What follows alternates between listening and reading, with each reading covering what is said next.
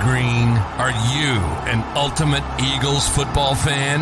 Well, you're in the right place. Well, you're in the right place. This is Birds 365, hosted by the new Mac and Mac, Jody McDonald and John McMullen. Here we go, here we go. Who collectively have covered and talked about more than 50 plus years of Eagles football. Kick off your day with Birds 365. You'll get debate. We love to argue. You'll get the real story from inside the locker room. And you'll hear from some of the great football minds from around the region. You're about to become an Eagles insider. Get in the game. Join Jody Mack and Johnny Mack and join the football community that flocks to Birds 365. Birds 365 starts right now. Welcome to the NFL. Let's go. Let's go. Go.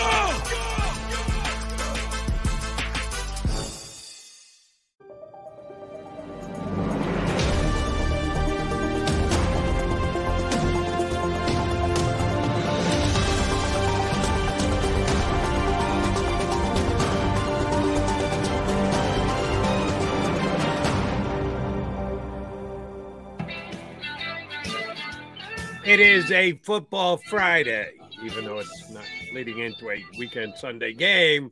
We know what it's leading into an eventual game called Super Bowl 57 between the Eagles and the Chiefs, and a lot of people are talking about it, including your two buddies, Mac and Mac, John McMullen, and Jody McDonald. Had a chance to hear from some Eagle players yesterday. Andy Reid uh, spoke about the fact that he might be down one of his key wide receivers for the uh, big game and everybody else is chiming in, Johnny Mack, which we're going to uh, chop up over the course of the next two hours. We'll be joined by Mike Gill from the Sports Bash, Dave Zangaro from NBC Sports Philadelphia. So a lot to do over the next two hours.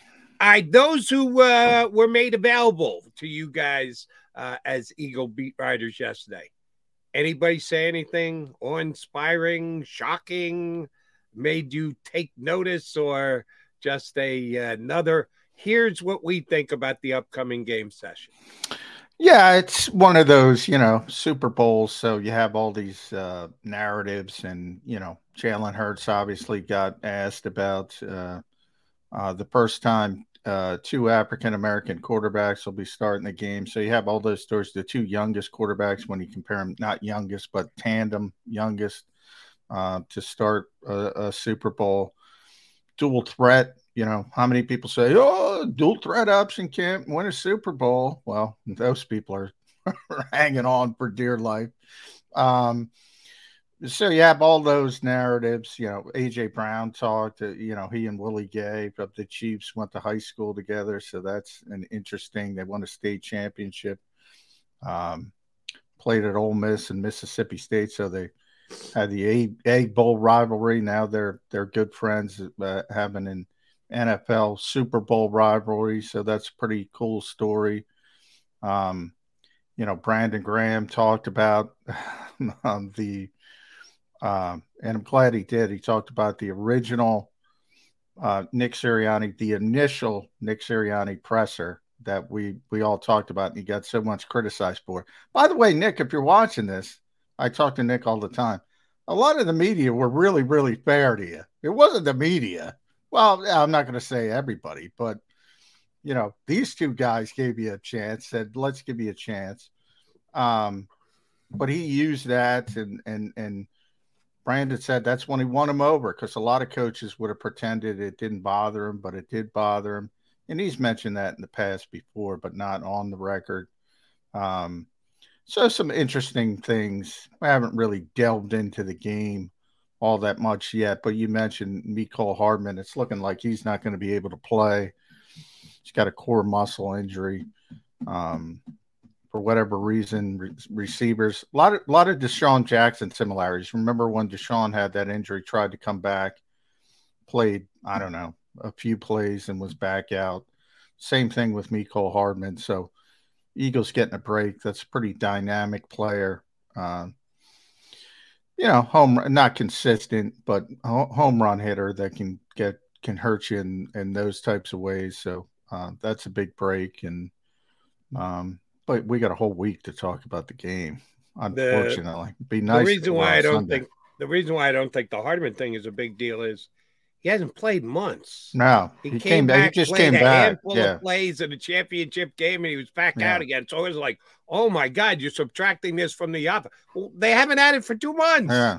They and they, yeah. uh, I think he missed seven and put up big numbers yeah. without Mecole Hardman. So yeah, of course it's better for the Eagles that he's not in than he's in, but it's not like oh my god, the Chiefs are doomed because they don't have Mecole Hardman. They haven't had him for months. No, yeah, seven. I think he missed seven games and he came back for 15 plays and he was out again. So yeah, they know what it's like to play without him. But it, it, I assume they you know, we're excited to get him back, and it didn't last long for him, and and and they're banged up at receiver as a whole. Um, so uh, would have been nice from their perspective to have that extra body, but yeah, they they've done just fine without him. I'm not going to say he's a a foundational piece for them. If uh, the Eagles lost, say, oh, Devonta Smith, that would be a huge loss because he's been a massive part of their offense all year long. Mecole Hardman, because of injury, hasn't been as big a part. And oh, by the way, just so we get on the record, you can uh, say you're also when Nick Sirianni had an opening press conference, I went on the air and said that wasn't good. No, it wasn't good. But I didn't say, "Oh my God, the Eagles have screwed this up. They need to start looking for a new coach now." No, I said let's let him coach a couple of games before we have a final decision on whether he should be the Eagles coach. What do you think, Eagle fans? And there were those in the media who took it a bit further than I did. Uh, but Eagle Nation, Eagle fans were uh, up in arms that uh, you got a guy fumbling and bumbling through his first press conference. And there were some that were ready to push him out. So uh, just so, so we're on the record about that. If it was brought up again, if Brandon Graham appreciated the fact that uh, the coach showed his human side by being ticked off that he was overly critiqued for his first one. Good on Brandon. Good on the coach. And good on the coach because he's ready. I know you guys got a chance to talk to me the other day. That's the thing that came uh, across uh, for me was the fact that he was relaxed. He was ready, that this thing is not going to be too big for him. I think it is an advantage for the Chiefs with more players that have been there before. The coaching staff, certainly just a couple of years from removed from it. And the Eagles coaching staff, led by Sirianni, have not had this experience. Well, you couldn't tell. It's so funny because you compare what he what he looked like the other day with what he looked like at his first press conference. Nervous as all get out. Oh my God, too big for the moment. He looked like a guy who was calm, cool, and collected, getting ready for the biggest game of his yeah. life. Yeah, it's funny how that works. And they were both on Zoom. Remember, that was virtual earlier this week.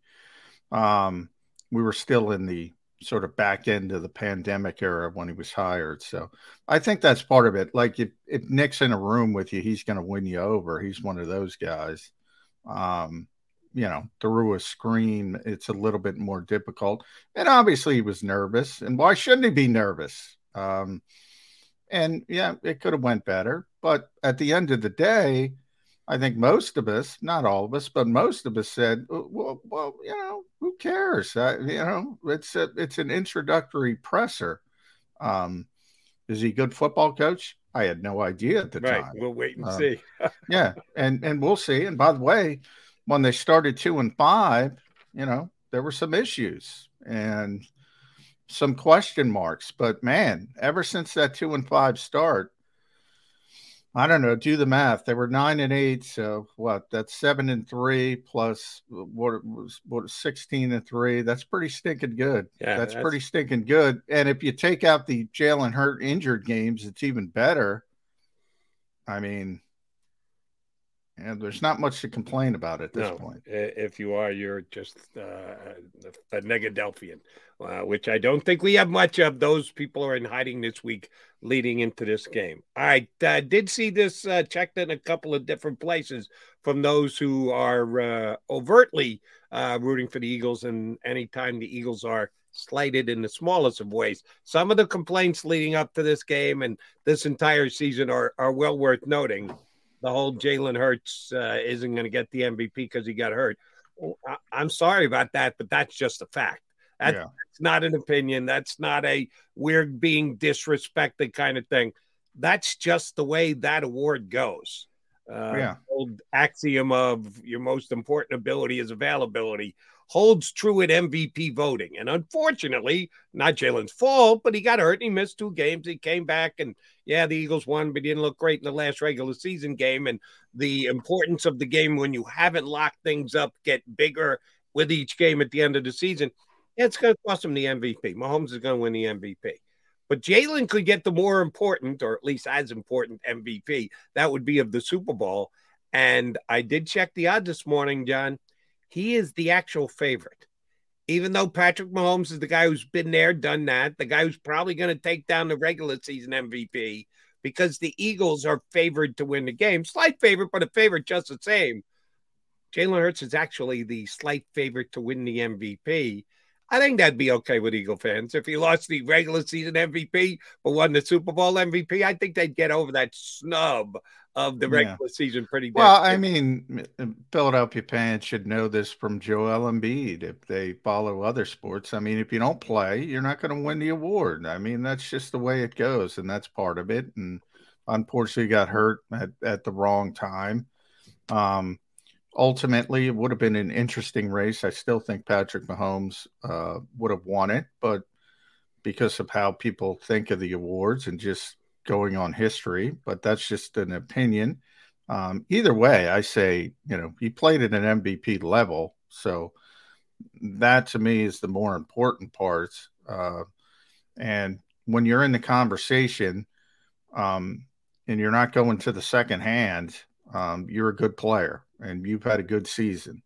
Um, and and that's the case with Jalen Hurts, who I I would guess would finish number two, and we'll see how the votes shake out uh, with our buddy Rob Maaddi. But I would guess it'd be Mahomes uh, one and Jalen Hurts two, but we'll sh- see how it shakes out. That's um, exactly um, how I think it's going to go. Yeah. As far as the Super Bowl MVP, it makes sense. The, the quarterback of the favorite team, that's going to be the betting favorite. I mean, that's always going to be the betting favorite. That's always should be the betting favorite. Doesn't mean, you know, other guys can't jump up. We talked about Super Bowl MVPs, some weird ones in, in, in recent years, some defensive ones. There's always a chance you make a big splash play that turns the game and you win the award. But if if you just want to pick the winner, you know, pick the quarterback of the the the the, the favorite team and chalk chalk is a good good way to go if you're just worried about the winner. But you want to know something? I was actually pretty surprised. I, I was on one website this morning.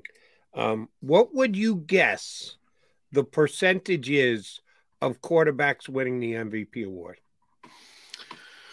Uh, in in history, history 50, 56 MVPs, 56. 56 Super Bowls. Uh, I would say it's it's got to be more than half. So um, I'm going to go 29. well, g- g- give me 50, 52%. Well, yeah, it's only 55. I would have thought it would have been even higher than that. I would have thought it would have been, been more like 70. Well, I think back in the the early days, um, I think they were more willing to look at other positions. Um, you know, but then again, nah, nah, not I. You know, if you go back to Bart Starr and Joe Namath, I mean, what that's one, two, three as quarterbacks. Um, Cooper Kupp won it last year. I right. know that. Um, you know, he had two touchdowns. Um, I remember remember Edelman won it, uh, which was kind of a bit of a surprise, especially with Tom there. Um, talked about Von Miller, Larry Brown yesterday.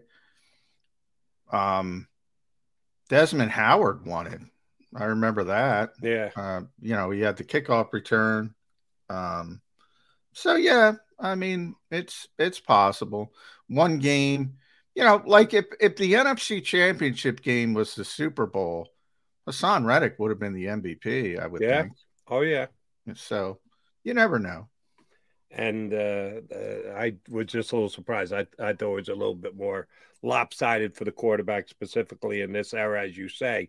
because the running backs have become an afterthought. If if Miles Sanders jumps up and rushes for 125 yards and pulls down that trophy, uh, that would be saying something because you got to go back to Terrell Davis the last time a running back Oh won the boy, MVP he deserved award. it too. He he deserved that MVP. That's that's been a couple of years ago, but uh, Jalen is the slight favorite over Patrick Mahomes, the same way the Eagles are the slight favorite over the Chiefs at this time. Um, both teams are getting their chance to get their uh, thoughts in and, and points in before it starts, and their practices in, and the injury reports are in. Can we judge anything by these injury reports to walk through Johns? It looks like the Eagles are in tremendous shape and ready to go. I guess the biggest question is, and it could be huge, who will punt for the Eagles in Super Bowl 57? Well, I think it's going to be Arryn Siposs. I really do. I mean, they wouldn't have started his practice window if they didn't want him to punt. Um, you know, it's interesting. I look at Brett Kern's numbers yesterday. They're not that bad, but for whatever reason, it comes across as he hasn't done well. Um, and Siposs, you know, no one, no one liked him until they saw Brett Kern. so I was going to say, well, which one is it? They nobody likes Brett Kerner. He's not that bad. Eh, I I think he's well. Let, the Tommy Townsend might be the best punter in the league. So if we're going punters, Kansas City's winning the Super Bowl. The good thing is, I don't think uh, punters are going to win the Super Bowl. So it's been a weakness for the Eagles all year, comparatively speaking to the other good punters, um, and that will continue. But you know, the fact they started his practice window, Arryn thought he was ready to go at least two weeks ago. Um, you know, maybe if he shows up in practice and doesn't look good, maybe they'll stick with Kern. They got time to make a decision. But I would think they started the window. That's it's an indication they want him to punt. Right. Or at least since they have the flexibility, doesn't take up any roster space to act, activate someone off the IR. Um, a little competition never hurt anybody. Isn't that one of Nick Sirianni's tenants? Competition is a good thing. Yeah. It's So- five uh, core philosophies competition. Big one. Big one. Connection, Exactly. competition. Yeah, if it is in the if it's in the punter position this week, that's a good thing. You don't usually think of that. Oh, who's going to be the punter come Super Bowl? That that I don't know if I've ever had that before in the fifty-six previous Super Bowls. I'm sure it happened once. I just don't remember it. But uh, yeah, it could be the return of Arryn Siposs for the uh, Eagles come Super Bowl Sunday. Don't. Yeah, here's what you have to hope, Eagle fans. It's a complete non-story and a nothing burger. Yeah, hopefully they don't have to punt. You know, maybe maybe it's one of those games. So here's Brett Kern, by the way, real quick in the playoffs. 44.1 uh, uh, gross average, not bad. 39.3 net, not great. Three inside the twenty, one touchback.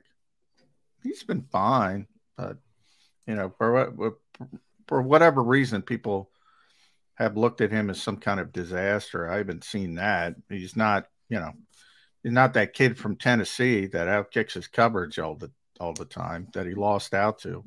Um, that kid's unbelievable, but uh, you know, he's been fine. Yeah, um, and he hit a wire, which was uh, He did hit a wire. I, I'm not going to hold that against him. Um, if uh, they they replace him, he's going to get a Super Bowl ring if the Eagles win the whole thing. So uh, glad to have you for the couple of weeks we had you, Brett. To be determined. We'll see if that's exactly how it shakes out. He's Johnny Mack. I'm Jody Mack. Uh, we're going to have a couple of guests today. See what they have to say about the Eagles Chiefs. And there are a bunch of people that have chimed in across the NFL about this upcoming game. Some pretty interesting, as a matter of fact, uh, that I do want to break down with John. Hoping to do some of that with Mike Gill from the Sports Bash down the shore. Uh, usually Gill hops on a Wednesday. We had some scheduling issues, so he said he can do Friday with us. So I'm hoping to talk to Mike Gill from the Sports Bash up next here on Birds 365.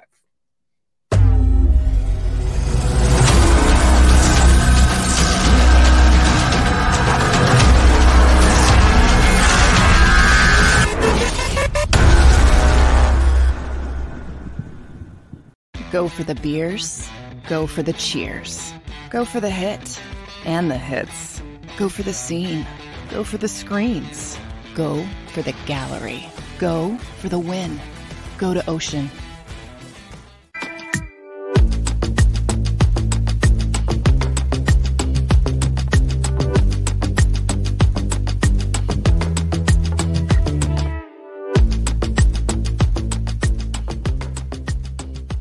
D'Ambrosio doesn't need a special event to appreciate his customers. Jeff shows his appreciation to them every day of the year. Jeff makes sure to stock more new inventory than anyone and guarantees prices and payments that nobody can beat. There are so many reasons that thousands of customers know Jeff is the easy, friendly place to do business. More for their trades. No judgment zone for credit issues. The best, most reliable service department in the country. That's why I like Jeff, and I know you will too. Jeff will satisfy you every day. Jeff D'Ambrosio, Destination Downingtown, Owner Appreciation Event. Weather forecasting is a team game. We rely on each other every day, updating the models and passing along new critical information. We have a team of five experienced meteorologists and a specialized weather producer, Paul. Say hi, Paul.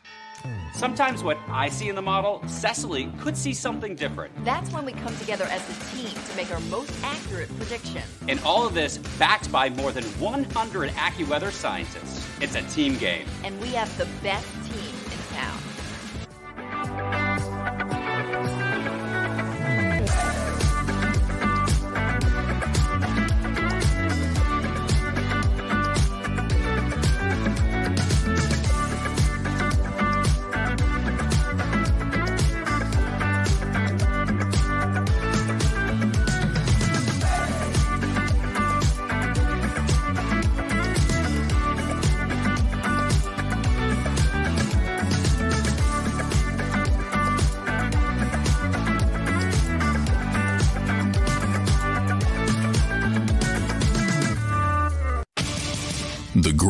Fans on earth.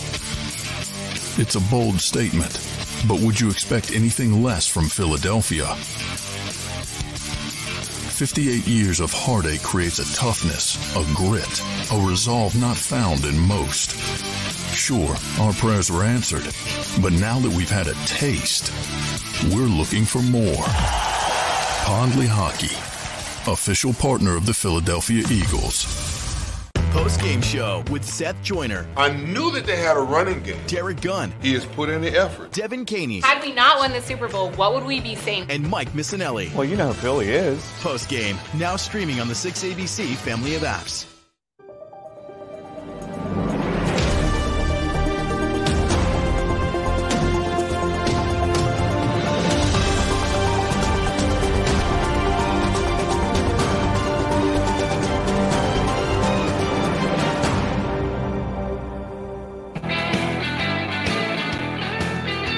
Got your Mega Mac guys, McMullen and McDonald here on Birds 365. We are joined by one of our regulars. Had done a great job with us Wednesday all year. Some scheduling conflict, so we asked Mike Gill to join us on a football Friday. He said, "Done deal. I'll come on with you guys." Gil, what do you do on Fridays? Most Fridays. Same thing I do on Wednesdays. uh, except for Friday, I have lunch with my father as opposed to Wednesday, where I have to feed myself. Oh, there we go. Well, that's so a little bit of a change. So it it you know the day on Friday since you're having lunch with your because you and I struggle with days of the week, man. We don't know what. Day well, Jen, no, he'll text me and just say, just make you know, it's the same text every week. You know, I don't want to be a bother, but just making sure we're still on for lunch and I'll respond 12 20, same place. I got to tell them we eat at the same place at the same time every Friday, but I still got to say 12 20 at this place. See you there. Consistency right. is a good thing, and we're hoping for that with the Eagles. However, you could say the same thing about the Kansas City Chiefs. Both of these teams, exact same record, exact same number of points scored over the entire season. There are differences, but there are similarities. And we know the Eagles are a point and a half to a two point favorite going into the game. Why do you think that's the case, Mike? Well, I mean, and they both have six all pro players as well. I mean, so their similarities are everywhere. But uh, to me, um, this goes back to what I thought about the 49er game. I think I told you guys I didn't think that game would be close. I know the quarterback situation murkied the waters. I don't know that that made a big difference. I think I don't think Brock Purdy was putting 30 points on the board. Um, I think Philadelphia was going to probably dominate that game. I think Philadelphia is just better. I just think they're a better roster. Uh, Kansas City has Mahomes, and that's why the line might be closer. If Mahomes isn't playing quarterback for this team, this line should be. I mean, Philadelphia should probably be a five to six point favorite in this game. Their roster. It is hard for us sometimes in Philadelphia to come to terms that we have nice things. We like being the underdog. This team is just flat out better than than everybody they played. It's not they haven't played anybody. The path was too easy. No, they're better than everybody. Yeah. If you're one of those people that looks at this Eagles team and says they didn't play anybody, the path was so easy, tell me what about this team doesn't impress you? Where do you look at this team and say, well, they're not very good there? You can't find one spot. I can find spots in Kansas City that you might say, they got some issues in that spot. I think Philly's one spot would be the middle of the field against Kelce. Kansas City's spot is a lot of places If San Francisco had trouble stopping run. They got their ass kicked up front. Now, Chris Jones is probably better on the interior than anybody they have. But if they couldn't stop the run and they have the two best linebackers in the league to help them, how's this going to go? Yeah, fair point. I mean, the Chiefs have have a, a, good pair of linebackers as well. Not quite as good as San Francisco, as you mentioned. Chris Jones has been. Chris Jones might be the second best player in the Super Bowl. I look at it like um, the the Chiefs are top heavy and the Eagles are far more well rounded. Uh, the the top of the Chiefs roster, which is basically Mahomes, Chris Jones, Travis Kelce, that's phenomenal. Those three players at those three positions. But then, you know, the Eagles, it's everywhere, as you mentioned, and and you talked about the middle of the field, Mike. Well, yeah, everybody's got a problem with Travis Kelce. Everybody. Yeah. But the Eagles have CJ Gardner Johnson. They have Avonte Maddox is back. They have um, TJ Edwards, Kyzir White, Marcus Epps. They just peck away at you. It's like a, a baseball team with a great lineup from one through nine, you know, and there's no there's nowhere for the pitcher to relax because everybody can hurt you up and down that lineup. And you know, Miles Sanders was the one who said this is an all star team, and we all laughed at him at the time. They were really, really stinking close with 22 guys. Uh, 17 of them had some kind of post, actually, 18 of them had some kind of postseason uh, honors. It's pretty amazing. Um, yeah, John, you know, um, I look at this team a lot, and it's like, why are we not coming to terms with how good this team is? Why is it holding? Why are people holding back? Why do they not want to say what, what we're all seeing here? And I guess it goes back to our predetermined, many people's predetermined thought of the quarterback, right? Yeah. Because you just said they have the best offensive line in football, and quite frankly, it might be one of the best offensive line. Like back in the yeah. 80s, they would have had a nickname. They'd be the Hogs or something. This offensive line is that dominant. The, the Washington Redskins back then won Super Bowls because they had the best offensive line. I mean, I heard Doug Williams on the radio yesterday. Doug was a great quarterback, but they weren't winning the game because Doug Williams was some magical no. passer of the football. They had Timmy. And they won with, by the way, they won with three different quarterbacks. Uh, right. Uh, Timmy Smith Timmy Smith has the record for most yards in a in a Super Bowl game. He's the only running back in NFL history to go over 200 yards in the yeah. Super Bowl and not be in the Hall of Fame. Why? They have the best offensive line in football, and the Eagles right now have what Washington dominated with in the 80s. We're watching a team. That's the issue. We're watching a team that has turned the clock back in philosophy with an offense that looks new. This RPO didn't wasn't used back then but what they're doing is what teams back then did. They just shoved it down your throat. And then if they have to, because they shoved it down your throat so much, they'll throw it down the field. And they happen to have two guys that are excellent to be able to go down the field. I mean, Devonta Smith, I know he didn't catch that ball, but to be even making a conversation to fool the referee to think he caught the ball was a play in itself. AJ Brown all year long uh, he has been the best at going down the field. He has six touchdowns of over 20 yards. There are just so many different ways they can get you. And I think it comes back to many people's predetermination of Jalen Hurts was, well, he's not good enough. Well, now he's showing he is good enough, but nobody wants to believe it. It's much like last year to me, guys, where nobody wanted to believe in the Bengals. Like, you have to do something to prove that I should believe in you. And the Bengals went to the Super Bowl. And now this year, people believed in the Bengals. They got the yeah. benefit of the doubt yeah. because of what they did a year ago. And that's kind of where Philadelphia is now. They are, hey, I can't believe in you because you haven't done this before and I didn't think you were able to do it. You need to do it and then do it again next year. All right, yeah, they're me... going to not play anybody and win the Super Bowl somehow. But uh, yeah. Let me play some devil's advocate for you there, Mike. Uh, because if you're right about the Philadelphia fans still having questions on Jalen Hurts, when he oh. went 13 and 1, shame on them if they oh, we, we still don't know because he hasn't won a playoff game. 13 and 1 isn't enough of an example. Come on. Uh, but here's where I think a question could be legit. He really hasn't done anything since he's come back. He bangs up the shoulder. He sits for two games, even if you want to give him a pass for the Giant regular season game because they called the game very conservatively. They didn't need to take chance. They didn't need to have him throw the ball. They didn't need to put him at risk. I can give him a pass on that game. That's fine. He hasn't thrown for 160 yards yet. And again, eh, it all comes down to well, they didn't need him to, or he wasn't capable of because he had some open guys downfield. He didn't throw the greatest passes. You think he's 100% coming into this game? No, I think it's a great point, Jody, is that he did not play well last week. They didn't need him to, but he didn't. And, and this goes back to, you know, he took shots down the field. He was a little off. And if that's the case in this game, are they going to need him to make more of an impact than he has? We talked about on my show yesterday, you know, Jerry Jones made this comment that seems to be a bit outlandish, but – you know, that the Eagles better win this year because they're going to be like the Rams. It's just going to fall apart. And, and my point was wait a second. Uh, the Eagles essentially have the Patrick Mahomes. I'm not saying he's better than Mahomes. I'm just saying they have the best quarterback in the conference.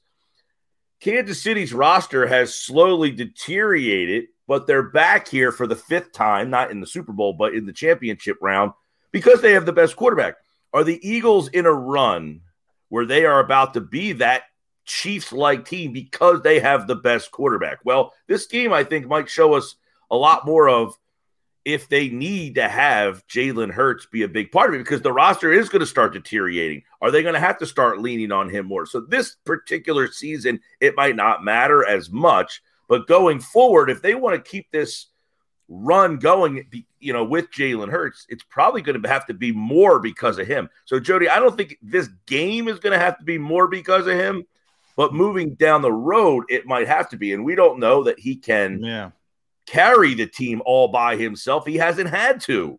Now, the offense in the future shouldn't take much of a step back. Their problems are going to be more on defense. I mean, this offensive line should be back, except for Seumalo. I would imagine they can't bring him back but everybody else is is, is Sanders too. I don't think Sanders has a probably 50-50, but the rest of the offense. So his offense should stay intact, except for maybe Steichen, who has another interview uh, with the Colts this week. Colts so, are coming in town. You never know what yeah. Jim Irsay. He's trying so, to convince everybody to hire Jeff Saturday back. So right. So Jody, they might not need him in this game to show and and that'll be and that'll be the interesting offseason. Well, he didn't play well in the playoffs. He, he can't win a, a thing for a, a, chip for the team, and that will be uh, something he'll have to prove people. It'll just be another thing for him to have to prove people wrong again. And that's been his entire career.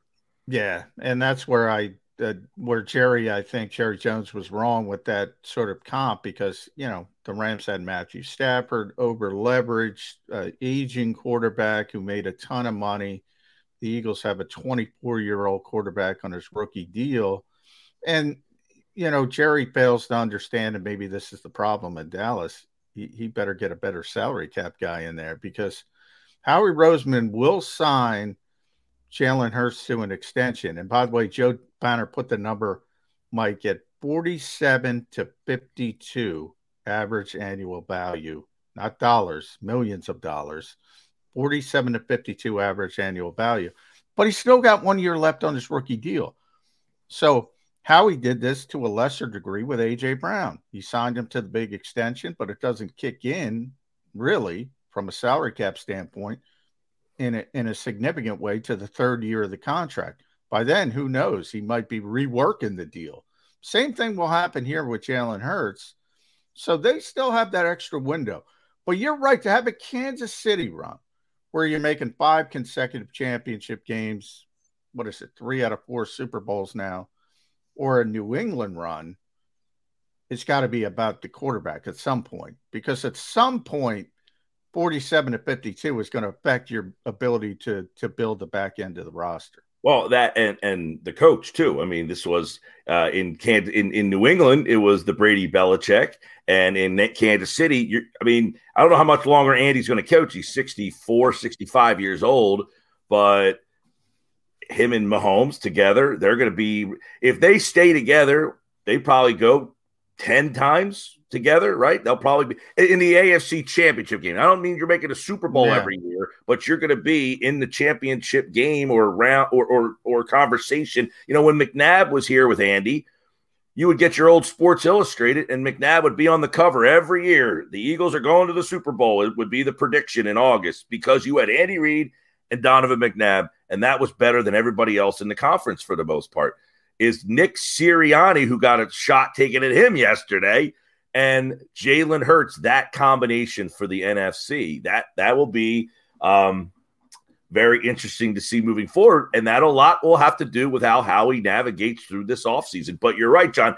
I sat in, well, I'm in a different room than I'm normally in, and I think this one's probably better. But I sat here with you guys in August, and you guys brought up about paying Hurts twenty million dollars yeah. a year, and we was twenty five, but yeah, 25, we, we thought that sounded preposterous yeah. based on the year that we saw. Now you're throwing fifty at us, 50. and we're kind and of they better. And by the way, they better get it done before Burrow and, and Justin Herbert. Joe pointed that out. You better get it done because it ain't going down; it's only going up. Absolutely, and if he has a big game here, does it go up even more? Well, that's a possibility. If he outplays Patrick Mahomes, well, then very fair to comp to uh, the guy who's going to be quarterbacking the other team. All right, and the guy who's coaching the other team is Andy Reid. We all watched Andy coach and commented on Andy coaching and the fact that Andy Reid, not a CEO coach, I know my partner has an opinion on that. Um, from time to time, makes a technical error in the middle of the game. Is that a how big a plus, if it's a plus at all, for the Eagles in this game? That Andy Reid will be doing what Andy Reid always does. Excellent play calling, but timeout usage may be questionable, maybe makes a strategic decision that doesn't work out. Would you consider that an edge for the Eagles this week? Because they've got a very young Super Bowl wet behind the ears coach, but at least the CEO coach. Yeah, you know it's funny. Um, the Sirianni uh, yesterday, uh, Love took a shot at Sirianni, and I happen to have Ross Tucker on for my Bleav in Eagles podcast, which uh, is out right now, so you can check that out. Um, and Ross, I asked him about Love's comments and what he thought, and he said that he said Sirianni. It's not just Sirianni, by the way; it's the staff, and in the NFL, it's your staff. And Sirianni and his staff just absolutely out coached Shanahan last week. He says, and I don't know what Love is watching. They outcoached Daboll as well. So um, the Andy Reid portion of this will be in a big game. If it's a close game, will Andy's deficiencies be a, be an issue?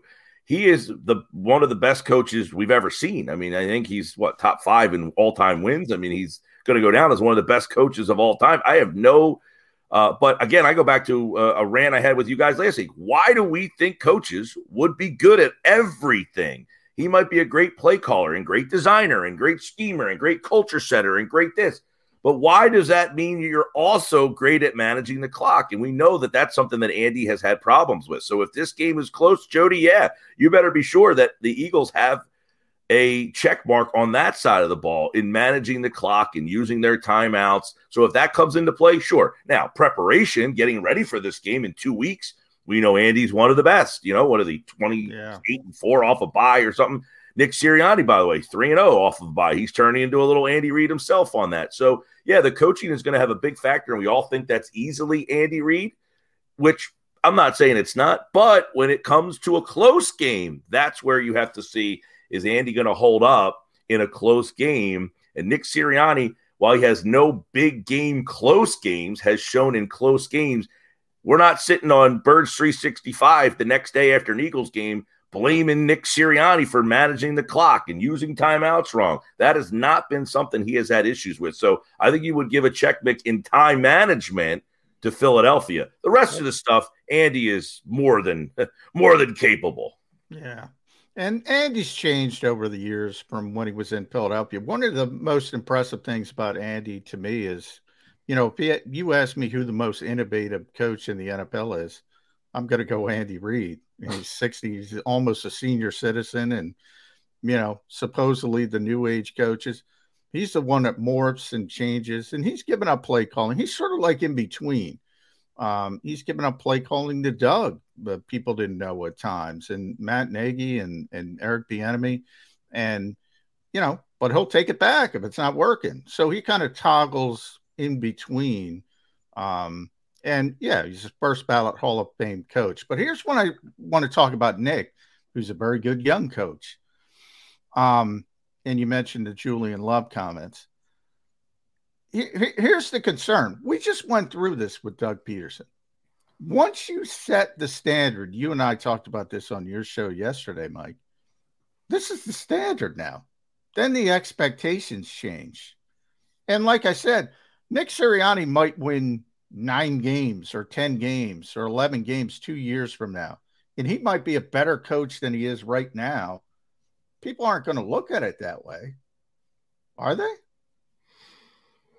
No, of course not. I mean, this is uh, especially uh, the Philadelphia fans, which are the fantastic. It's what's making it. What makes a fan being great is watching the irrationality of every fan around you that you have shared this common bond with, which is yeah, I mean, you might win 12 games with a lesser roster than you currently have, and people are expecting more because you gave them more before. So a 11, 12 win team might be, wow, you did an amazing job with this team, but people wanted you to win 14 or 15 games, and therefore they start to question, you know, and that happens when, and this happened to Andy, where teams start to pluck your coaches away and yeah. that is all encompassing that Andy's a great head coach, but what made him also great is he had great assistants along the way. He's got one of the best trees possibly, um, you know, in, in terms of, yeah. right of, of, all time. And you look at Belichick's coaches when they get plucked, they fail constantly.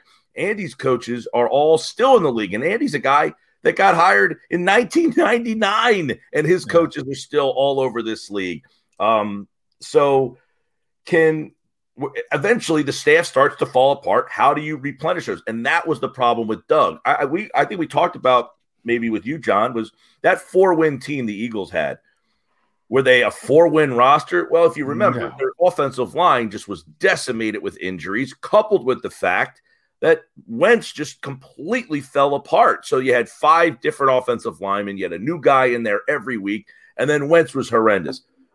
But Doug wanted to keep his staff intact and they wanted him to make changes. And he wasn't willing to do that. So they had an impasse and they decided to move on, which, you know, in hindsight, who knows? I mean, it's probably best for both of these guys. Are the Eagles in this situation?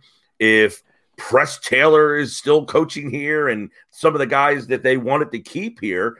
Um, so that is where it's going to be interesting for for for Nick how much does he rely on these particular assistants? And when they eventually get plucked, how does he delegate play calling? Does the new coordinator come in and get to call plays? Nick says, I don't need to call plays. I like game planning. I like the preparation of the game week. So he doesn't want to be a, a, caller. And if he is a play caller, is he even good at it? And is the next guy they hire a good play caller? Shane Steichen's a big factor in this. And then John Gannon, if he goes, who takes over the defense and how that all incorporates. So that will be the interesting next phase for Nick Sirianni. I think Julian Love needs to figure out on his own staff who's calling doing the stuff there that got that team to nine wins because you better be shaking that guy's hand instead of taking a backhanded swipe at him. Well, I don't think he's going to be giving credit to anybody because it's a players' league, as per Julian Love, and that's why Nick Sirianni shouldn't be. This isn't the NBA, Jody. This isn't the NBA where you have one now. Patrick Mahomes can elevate you, but most 53 man rosters in this league are pretty much on the same plane. There might be a guy here that takes you there, but most of these teams are kind of in the middle. And then preparation, game plan, execution comes in on game day, and that separates the teams that win. You know, there's not a whole heck of a lot of difference between team 28 and team 14 that made the playoffs. Coaching much more important in the NFL. I think we all agree on that. All right. I want you both to answer this question. I need John's uh, response here as well. Uh, but Mike, you first about one of the guys we, you were just talking about, key member of the Eagles staff, Jonathan Gannon. It looks like he's not going to be getting a head coaching position. Shane Steichen's still in the mix for the Colt one. Gets his second interview on Saturday. You need a prediction. I don't think he's going to get that job, but at least he's still in the conversation, which Jonathan Gannon isn't. So, despite the phenomenal year that the Eagle defense had, it wasn't enough to get Jonathan Gannon a head coaching position. Well, he's got one more game to show his stuff this year the Super Bowl against Patrick Mahomes. And he's done it the way he's done it all year long and had, at least in the eyes of some, me, John, uh, Mike, I'll let you chime in and give your Jonathan Gannon estimation as well. And it didn't get him the gig. Should there be any worry that Gannon tries a little too hard in this upcoming game? That he decides maybe I need to tinker, maybe I need to show something else if my eventual goal is to get a head coaching job? Should we be worried about that at all for this game against the Chiefs? I wouldn't think so. No, no. Um, I think Gannon, look, he was interviewed by a team that he had some ties with, Houston, twice last year and this year. He had a couple extra nibbles last year that he didn't get this year. If he wants to be a head coach, I don't know that all of a sudden he just starts pulling out 50% blitzing and all these different uh, stunts and looks in this game. I know it's his biggest resume piece that he'll ever have, but I think John Gannon, it's interesting. And I, I don't have any problem with John Gannon. I didn't have any criticisms of him uh, la- uh, last year. They just didn't have the talent. I mean, I didn't like the scheme with the talent that they have. Uh, and that's one of those things. Do you scheme differently? Do something that you don't want to do based on your talent, or do you just run your scheme and wait till you get the players for that? I think he kind of could have tinkered some things last year, although they were better in the second half of the year. They did get better with that team. And, you know, did Gannon endear himself to the fans? You guys, have you seen this video of him just basically? Hey, finally did. I did said he, he upped his pandering game. Now he's won everybody over. He's won everybody over, man. We're gonna bleep and gut this team, and yeah. then the place goes nuts, and then you know. But Gannon, you know, this will be a very interesting game for him. But look, this is very. It's almost the same as Jim Schwartz. People didn't like Schwartz towards the end. He was this, that, the the the sticks defense. The defense won in 2017 the Falcon game. Nick Foles was terrible in that game. Then they dominated the Vikings in that second game. They got the big turnover that turned that whole game around the defense had dominated for two playoff games yeah. to get them to the Super Bowl. And then in the Super Bowl, the game just like the style that game got away from them, and they did not play all that well.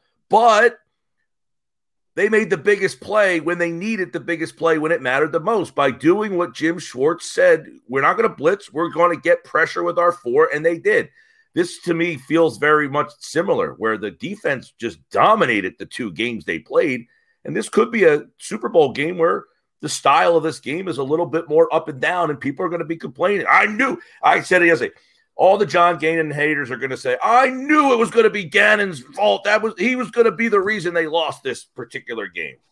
Um, so no, I don't think he's trying to do anything different in this game, Jody, to try to impress anybody. I think he's going to do what he normally does. He's going to have his hands full with Travis Kelce and Patrick Mahomes, but that won't. Uh, it, I'll tell you what, if he tries to do something crazy outside the box, that he does it. Now, that doesn't mean that he can't do something different for this particular offense because, like I said with the Eagles, when you play the Eagles, you're seeing something you've never seen.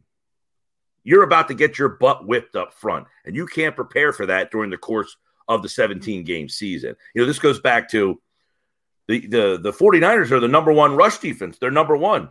They got that ranking by not playing Philadelphia. You ain't going to be number one if you play that team. And the Eagles are about to face something that they haven't seen all year. No quarterback that they have seen this year is on the level of this guy. And they probably have the best weapon the Eagles have had to deal with all year Travis Kelce. So John Gannon better find something a little different if he wants to keep those guys in check. And and and Mike, good point with Jim Schwartz, and he has not forgotten that everyone has forgotten how well that defense played against Atlanta and Minnesota, but then they gave up 500 yards passing, and it's all about, uh, you know, they won the Super Bowl, and some people still complained. Um, and that's when Jim said, well, he said it many times games have personalities, man. Games yeah. have personalities and sometimes you're you're in a shootout and you make the big play like Brandon Graham did. Um, and sometimes you're able to dominate, but uh, same thing has happened this time around, as you mentioned. Completely dominant. He gutted those Eppers, so now he's now he's as popular as he's ever been.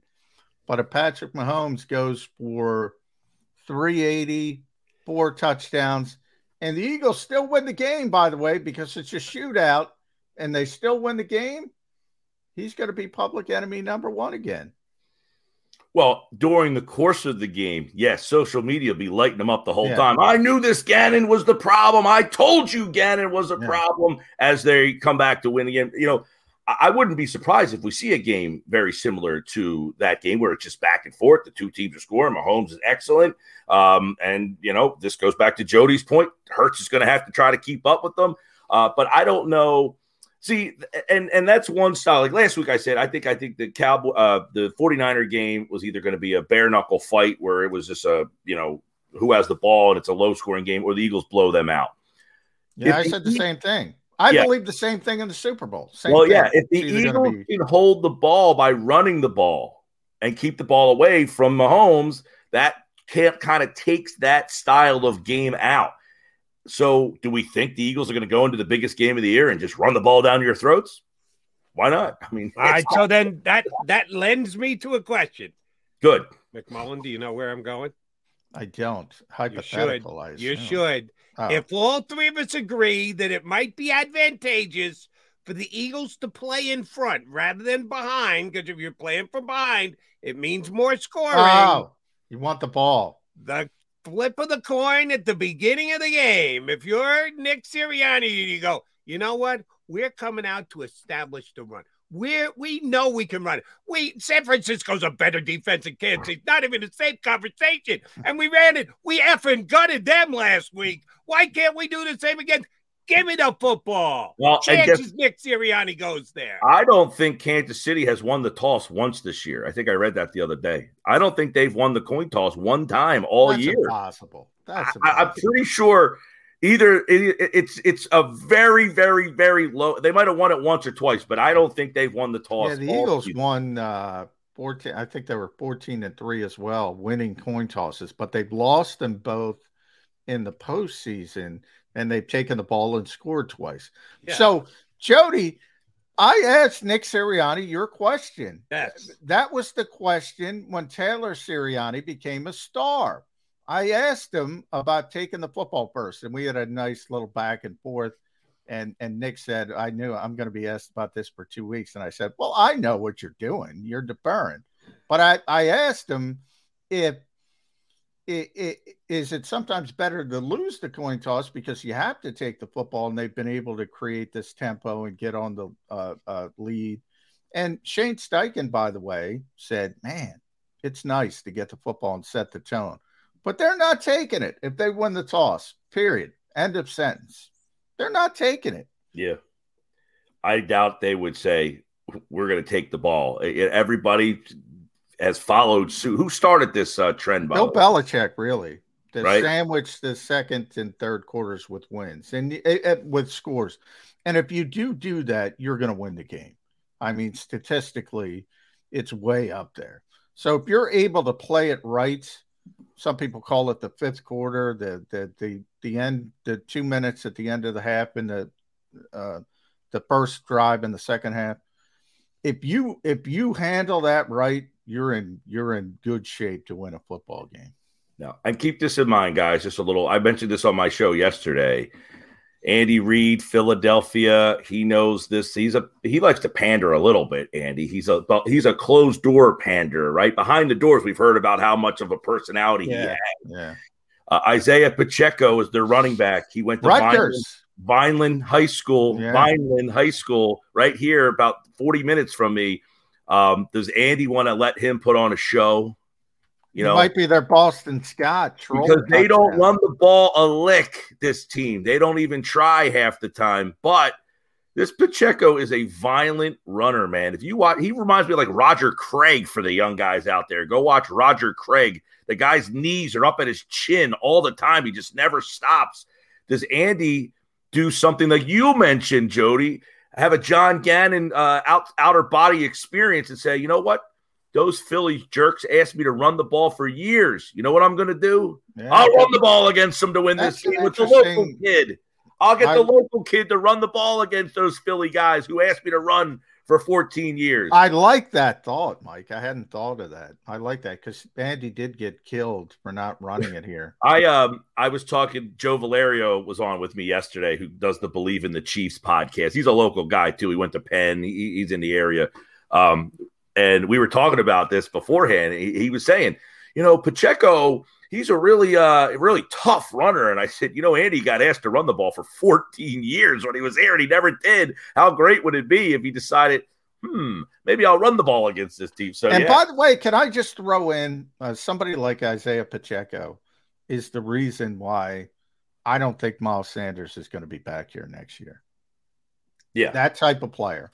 Or Because- forget it, you got Kenny Gainwell in your own roster. Are they Yeah. already starting to make that phase?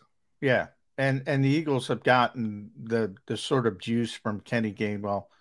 They're going to think you can get a running back in the in the sixth round. Uh, Pacheco, I think, was a seventh round pick. Um, and you know, Yeah, you, you, you can roll it over and not pay him. He played, by the way, Pacheco played quarterback at Vineland. So watch a little trick play as well. Oh, there we go. Good luck to both of you guys for what you're wishing.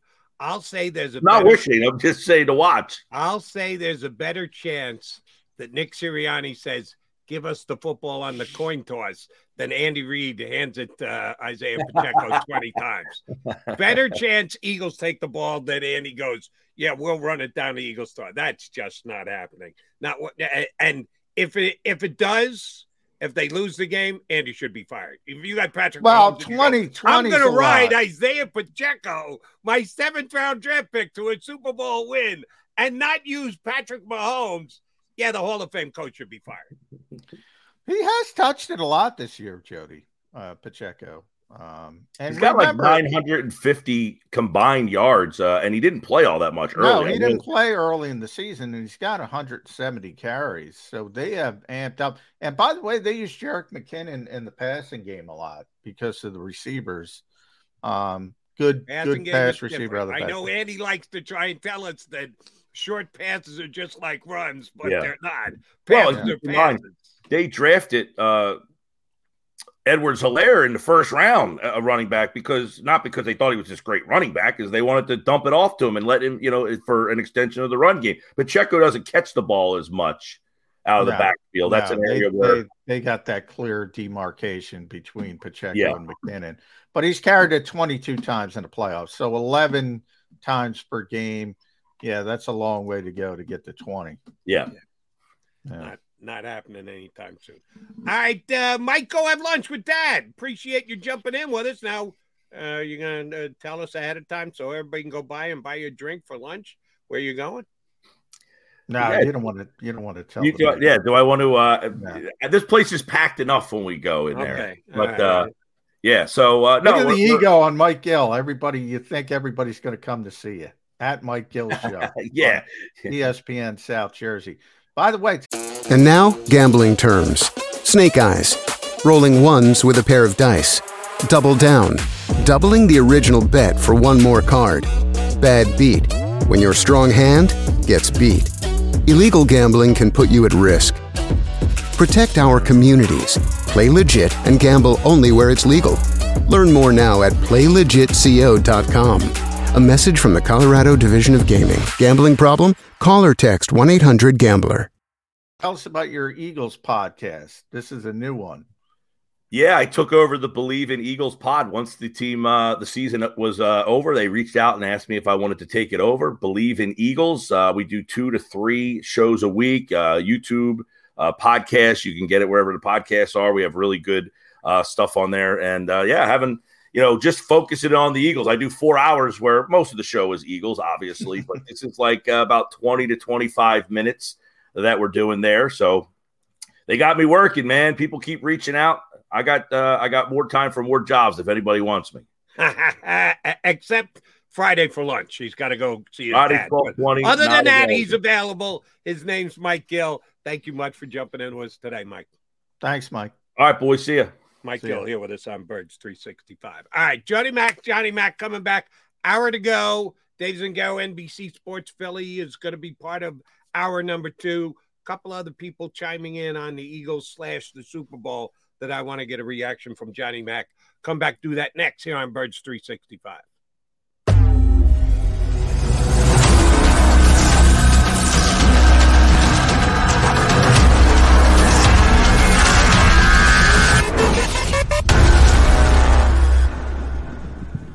Go for the beers, go for the cheers, go for the hit and the hits.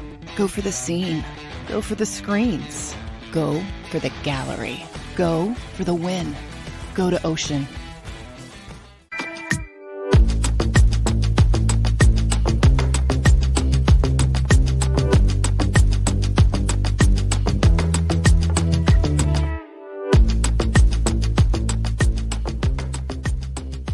Jeff D'Ambrosio doesn't need a special event to appreciate his customers. Jeff shows his appreciation to them every day of the year. Jeff makes sure to stock more new inventory than anyone and guarantees prices and payments that nobody can beat. There are so many reasons that thousands of customers know Jeff is the easy, friendly place to do business. More for their trades, no judgment zone for credit issues, the best, most reliable service department in the country. That's why I like Jeff, and I know you will too. Jeff will satisfy you every day. Jeff D'Ambrosio, Destination Downingtown, Owner Appreciation Event. Weather forecasting is a team game. We rely on each other every day, updating the models and passing along new critical information. We have a team of five experienced meteorologists and a specialized weather producer, Paul. Say hi, Paul.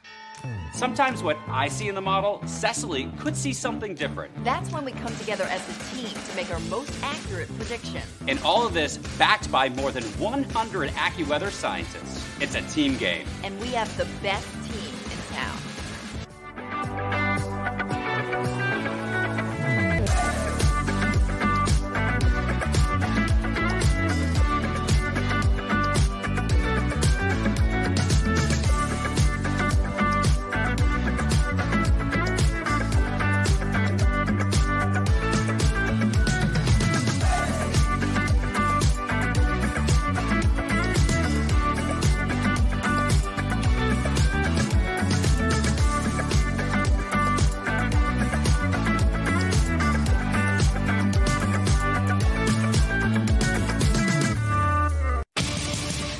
Greatest fans on earth.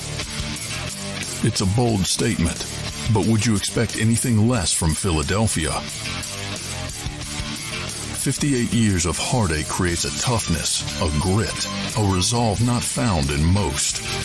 Sure, our prayers were answered, but now that we've had a taste, we're looking for more. Pondley Hockey, official partner of the Philadelphia Eagles. Post game show with Seth Joyner, I knew that they had a running game. Derrick Gunn, He has put in the effort. Devan Kaney, Had we not won the Super Bowl, what would we be saying? and Mike Missanelli. Well, you know how Philly is. Post game now streaming on the 6ABC family of apps.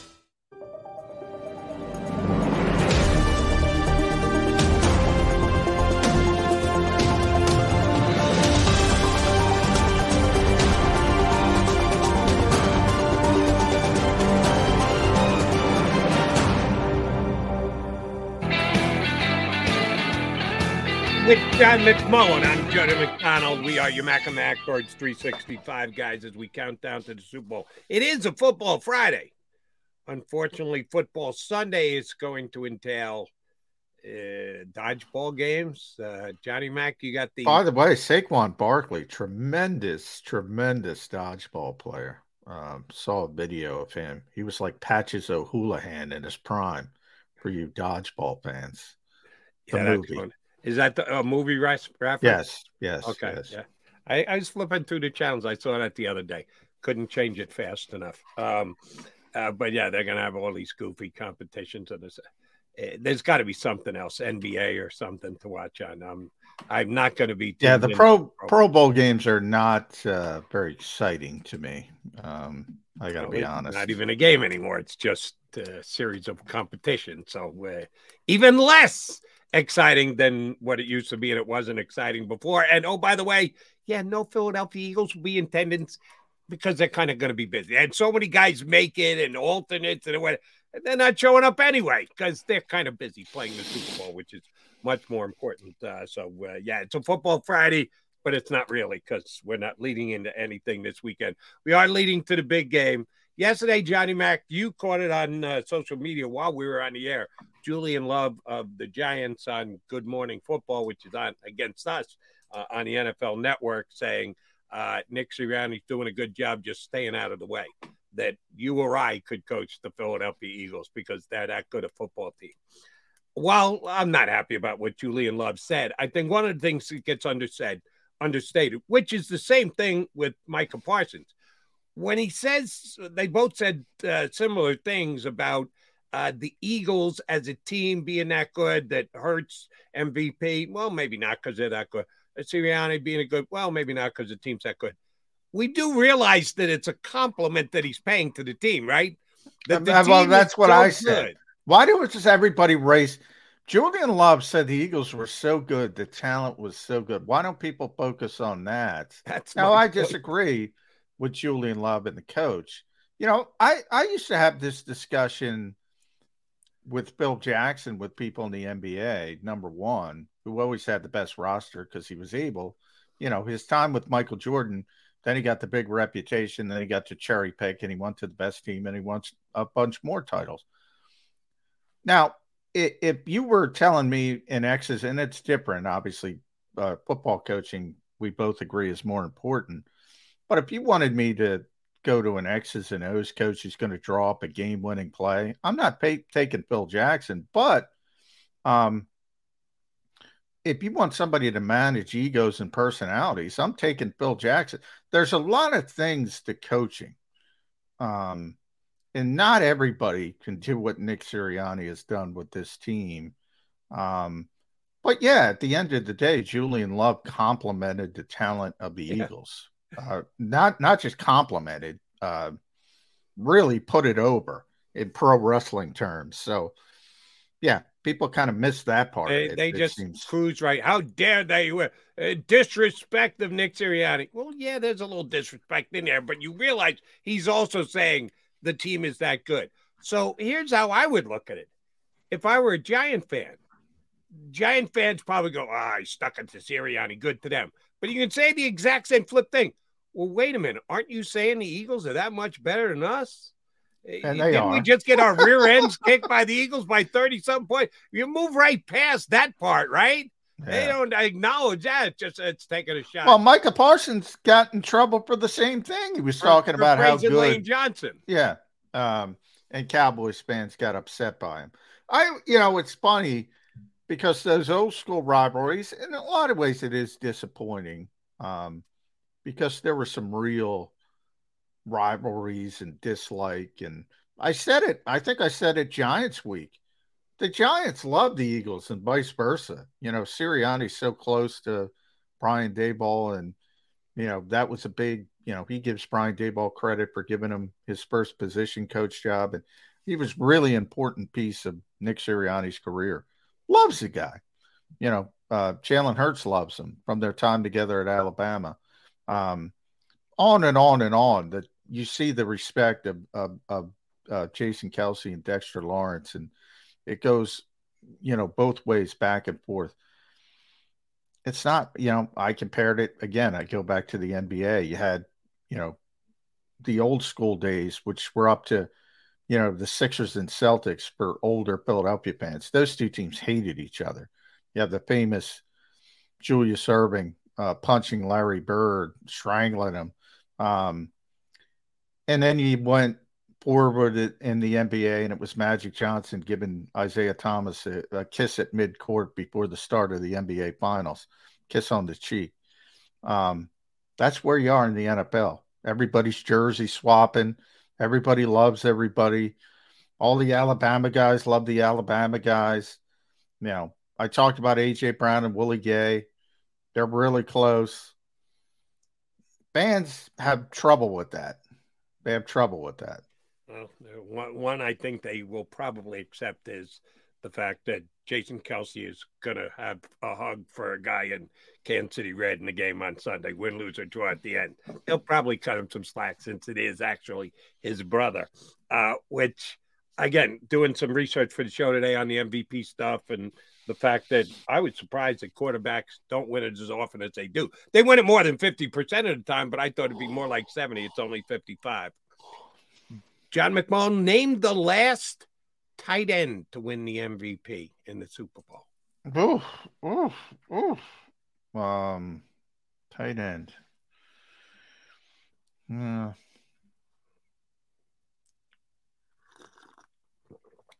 It is a trick question because the tight end Nobody? never Nobody? won the Super Bowl in the history.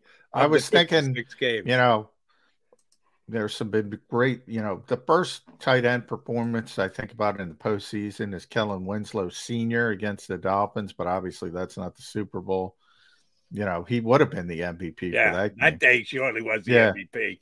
Um, yeah, it doesn't surprise me. You, you would think somewhere along the line, you know, maybe Gronk or, or somebody like that would have won one, but uh, never yeah. happened. And the third choice after Holmes, after Hurts, Mahomes, the third choice is Kelce. Mr. Kelce of Kansas City. And I will tell you that tight ends are not usually third. Yeah, Gronk might have been the third choice one of those years when the Patriots were in there, but um, it has never happened before in the history of the National Football League. So that's yeah. a key element of this game. The Eagles are going to have to be able to stop them. Uh, we brought it up, Mike Gill earlier. Eagles in the middle against. A, uh, you're right because he's Kelce, not because the Eagles are weak there or it's a a hole in the Eagles defense. No, there's just no team in the National Football League that you would say, wow, they match up well against Kelce. They can keep him in check. If the Eagles can, who can? Who who is better suited to stop a tight end than the Philadelphia Eagles in the NFL this year? Nobody. Nobody. Nobody. You know, uh, maybe San Francisco, you just saw it. It's the same thing with San Francisco. Like if San Francisco can't stop the Eagles, you know, who can? That's the best defense, right? Um, Steve Spagnuolo. The Chiefs have some good players, but um, I don't like their chances. Yeah, sometimes you got to tip your cap to the other team and say, right. "Oh, Travis Kelce's really good. Really good. Oh, Chris Jones is really good. Oh, Patrick Mahomes is really good. Ed Kracz and I did our top 15 players in the Super Bowl. I wanted to go one, two, three Chiefs.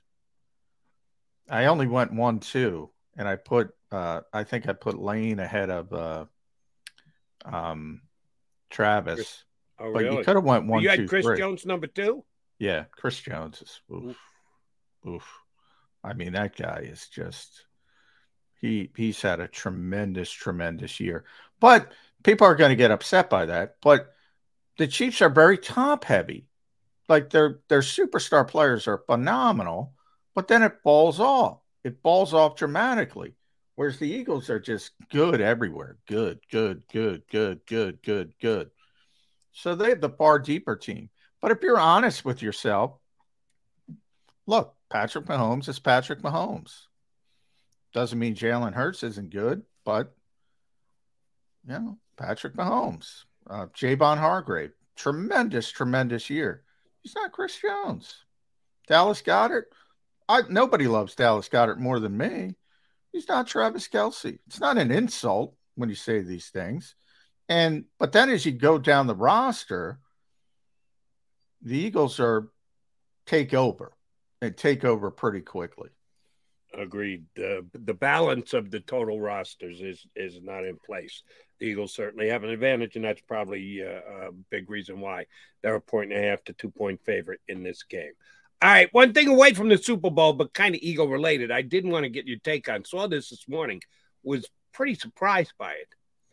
Ex Eagle player and coach Deuce Staley leaving Detroit to join Frank Reich's staff in Carolina. And I guess Deuce and Frank have a pretty good relationship, and that's the reason that he's leaving. I thought he was doing quite well in Detroit. Thank you very much with the improved Lions and playing right up until the last week of the season and could have made the playoffs after that. He got off to that horrendous start and they had one of the best offenses in the National Football League for the year. And that's uh, Deuce's purview. Uh, I watched Hard Knocks. I always get sucked into Hard Knocks every single August. And his relationship with Aaron Glenn, the defensive coordinator, that, that they look like brothers to me. You get any backstory? You hear anything around the league as to why Deuce would be leaving Detroit to go to Carolina? That that that really did surprise me when I read that this morning. Yeah, I think it, it it has to do really with his personal life. I mean, Deuce is from um, uh, South Carolina, um, and his mother is dealing with some health issues, so he wanted to be closer to home.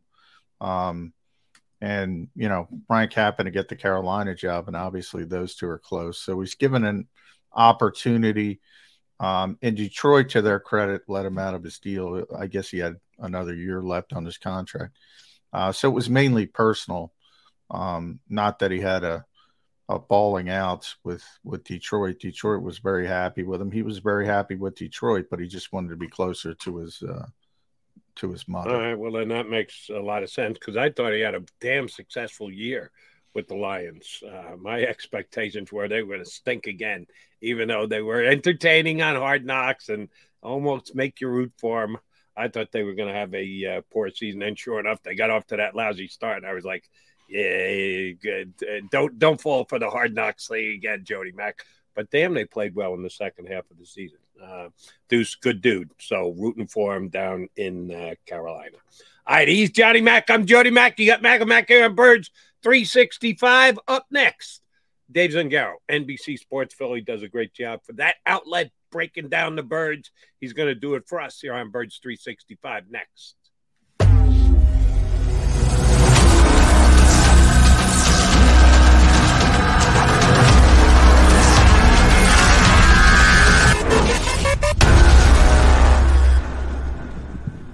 Go for the beers, go for the cheers, go for the hit and the hits, go for the scene, go for the screens, go for the gallery, go for the win, go to Ocean.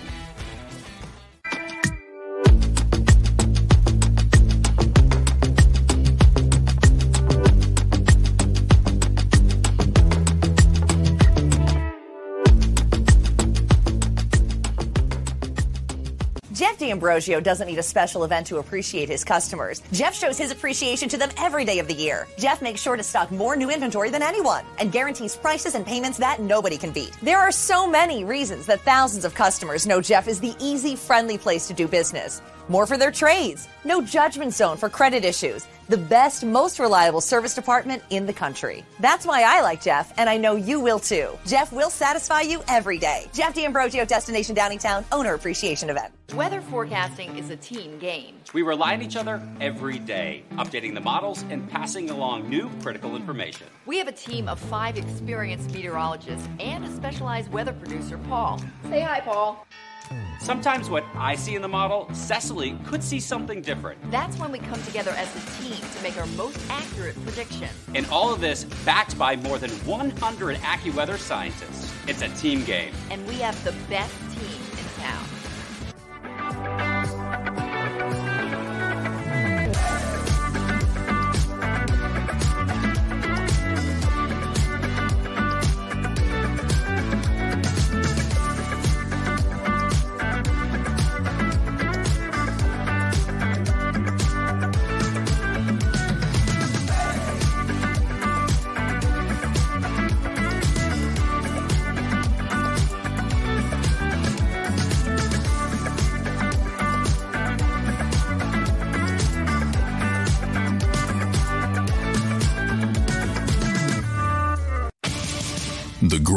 fans on earth.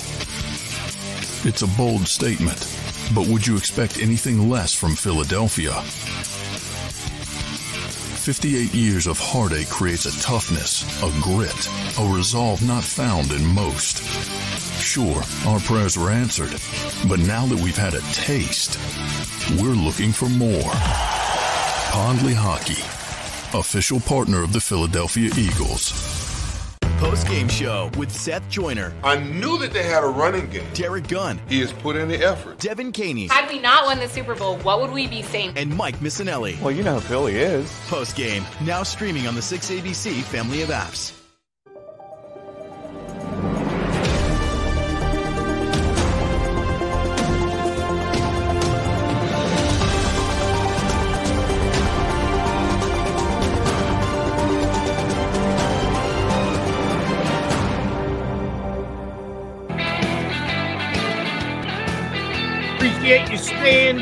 Tuned here on Birds 365. Thanks for streaming in with Mac and Mac. We add to the mix another insightful individual. Well, John's insightful. I just kind of uh, moved the ball around. Uh, we'll get more out of Dave Zangaro uh, for the next 20, 25 minutes than you will out of me. That's for damn sure. DZ, how you be? I'm good, guys. How are you?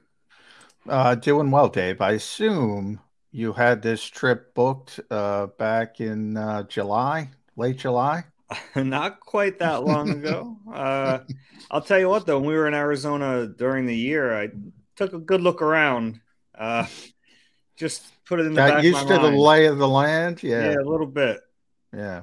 When And- did you realize this team was really, really good and say, oh, they got a shot? I mean, I think I realized the roster was really good in training camp, but you don't let yourself get there at that Yeah. point. I mean, you looked around and you thought, I, I remember thinking in training camp, like, I haven't covered a team without a glaring weakness somewhere. And this team just didn't have a glaring weakness. Now, at the time, we didn't know Jalen Hurts was going to take the step that he took. And that was a big, it's funny, like, he answered that question so quickly this year, but it was a question coming Yeah. Oh, year, yeah. like, Oh, yeah. um, how good was he going to be? We all thought he was going to get better, but I don't know if anyone saw this type of jump coming. Once you saw him make that kind of jump, and you saw them, you know, once you're like six and zero, you start thinking, okay, this team's probably pretty good. Um, yeah, and then you know it's once you realize they have the chance to get the one seed, then it's it, there's such an advantage to that now. So if, if you have an opportunity to do that, and once they had you know three quarters of the way through the season, it looks like they're going to get the number one seed. Then you start saying, okay, I mean, if they get the one seed, it's going to be really hard for any team to come to Philly and beat them, and, and that's kind of what happened. Yeah, and I love the people say, "Oh, the one seed isn't that important." Green Bay and Tennessee got picked off right away. Le- Eh, check the history. Being the one seed definitely helps, and we've got two one seeds left standing in the Super Bowl. Uh, so yeah, it was kind of a key. But since you went to uh, camp, well, with one week to go in camp, it was going to be Jaquiski Tartt as the story. No, no, it wasn't. But uh, but yeah, they didn't Uh, have well, an then answer. tell me, tell me who is going to be Johnny Mac. It was going to be Anthony Harris. Okay. Um, yeah, Jaquiski was not in the and conversation. will Anthony Harris get a ring since he's back on the practice squad? Oh, sure. If they win the Super Bowl. Yeah, he'll get a ring. They But how big rings. was that? Uh, yeah, how big was that uh, trade for C.J. Gardner Johnson? It was huge. Um, Gigantic. Yeah, eh, because at the time, like Reed Blankenship has ended up playing really well. Yeah. At the time, we had no idea he was going to do that. He had a good camp, but you never think that it's going to translate. So, getting another player on the back end, because if you look at the and still to this day, if you look at this defense, like the weakness is in inside in the secondary and with the linebackers who are pretty good too. He's like Yeah. you're trying to find a weakness at this point, but uh, coming into camp, you you or you wondered about the safety position. It was like you're right, that was the one glaring weakness. But once they got CJ, I knew there would be some growing pains because he was changing positions. But if you watched him in New Orleans, he had all the prerequisite abilities to play safety and event and he started off slow. I mean, there were moments early on, and he played what like ten days after the trade. Yeah, so yeah. uh, it was kind of a learn on the fly thing with him, but I thought he handled it really well. I thought the defense handled it well. Uh, they made it digestible for him, and then uh, we saw his playmaking ability. You know, all those, interceptions he had weren't necessarily forced by him, but he made the plays on the back end, and that matters too. So um, I, I, thought he he really changed this defense. And then once you know, Reed ended up being such a pleasant surprise, playing as well as he did, you feel pretty good about him. And now you have both safeties about to be free agents. I'm getting ahead of myself here, but yeah, uh, not crazy to think Reed Blankenship could be a starter next year. Middle Tennessee State uh, safety factory, Dave Zangaro, with Kevin Byard and Reed Blankenship. Yeah, it, pretty amazing. Uh, the Eagle and and that brings up Howie's role in all this. It's been a magical season for him. If you go all the way back, Jody and I have been talking about this. The Eagles tried to trade for Calvin Ridley. If that comes through and he isn't on his app betting on whatever he was betting on, AJ Brown's not here. Christian Kirk if Jacksonville doesn't buy uh, overpay him, he might be here. No AJ Brown. Go all the way back even farther. The Eagles were trying to convince yeah, Russell Wilson. You think about coming here? Uh, Deshaun Watson, maybe think about the Eagles. They weren't sure about Jalen Hurts. So you have to have some luck involved, and you know people get upset that you don't make immediate moves, but all of a sudden the failure to get one of those receivers turns into AJ Brown. Um, Haason Reddick. I mean, what a free agent signing. He's already one of the best free agent signings in Eagles history. He's right there with Malcolm and and and your buddy Brandon Brooks. Um, he's he's been that impactful. Um, who, who's responsible? Who's more responsible, the coaching staff or Howie Roseman for this personnel? I bring this up because of Julian Love and his comments. Yeah, I mean, look, it's I, I think those comments are funny because Nick's done a really good job. Yeah. Oh, yeah. It's one thing to have talent, it's another to make it all work for you and to make all that talent buy into what you're trying to do. Uh, if you're asking me between Howie and Nick, I, I mean, Howie put this team together and there was some luck involved, sure, but uh, I don't think another GM has the second move ready better than Howie Roseman. That meaning, you know, like it, the first thing he tries doesn't work, he's ready with that plan. I don't know how many GMs pull off that trade for AJ Brown. Um, but he's always willing to just find ways to acquire talent. And the CJ trade, like, uh, yeah. Uh, we know he's trade happy, and some of them don't work out. You know, Robert Quinn certainly has not worked out, but um, I, I that's something I appreciate about Howie is that he's always willing to find ways to get guys, whether that's trading for AJ Brown, somehow making it work out that you get James Bradberry as a free yeah. agent in May. There's some luck involved, sure, but you have to give him some credit too because um, I think some of it's foresight and I think some of it's just willingness to pull the trigger when those moves are there. When sometimes other GMs just won't do it. Uh, there's no trade too big or small for Howie. Uh, and it makes it fun to follow the team because, uh, and he'll tell you all the time, and people were groaning here in, oh, yeah. in March. Oh, yeah. Just Haason Reddick. And I mean, it, it's a good lesson to remember going forward because they added. Nobody will remember. They added AJ Nobody. Brown, CJ Gardner Johnson, yeah. James Bradberry well after the start of free agency. So, yeah. uh, especially with this GM, you have to remember that as he says, the talent acquisition phase never ends. That's a good way to look at it. Uh, I did catch the re-air of Julian Love on the Good Morning Football yesterday. My follow-up question would have been, "Oh, do you feel the same way about your coach, Brian Daboll, that it's a players' league?" That oh, I mean, by the way, they they kind of go to them in the saying that. yeah, he, it's not like he. Uh, they he show just, him the video. They, what do yeah. you think about this? No, what do you really think about this? Yeah. Yeah, and by he, the way, he went there on his own that Nick Sirianni was being carried by his players. He could have just stopped it. Yeah, I don't think coaches should act like that. He chose to continue the conversation a little bit further. And I'm just noting that I'm doubting he would say the same thing about Brian Daboll. It's very easy to take that shot at somebody else's coach. Dare you to take that shot at your own coach. I don't think he was going to go there. All right, your comparison between Howie and Sirianni, certainly a characteristic they have in common aggressiveness. Who's more aggressive, Howie or Nick? Um, I don't know how to answer that because it's it's I, like it's so different. Um, I, I think Yeah, I, I don't I can't answer that because it's like it's totally it's like it's really it's not apples to oranges. It's apples to doorknobs. It's, it's Okay. It doesn't make it's not it doesn't compute. But uh, I can tell you like that's what the organization wants. The organization wants aggressive mindsets. Mhm. Uh, and that's Jeffrey Lurie. I, it's it is like he he sets the tone for the rest of the organization. I'm not saying that Howie or Nick wouldn't be aggressive without him, but there's a pretty clear directive from the very highest levels of this organization that we're an aggressive organization. We're going to do some things that might be unpopular, that might buck trends, and we're okay with that because we're convicted in what we're doing and we have reasons why we're doing it.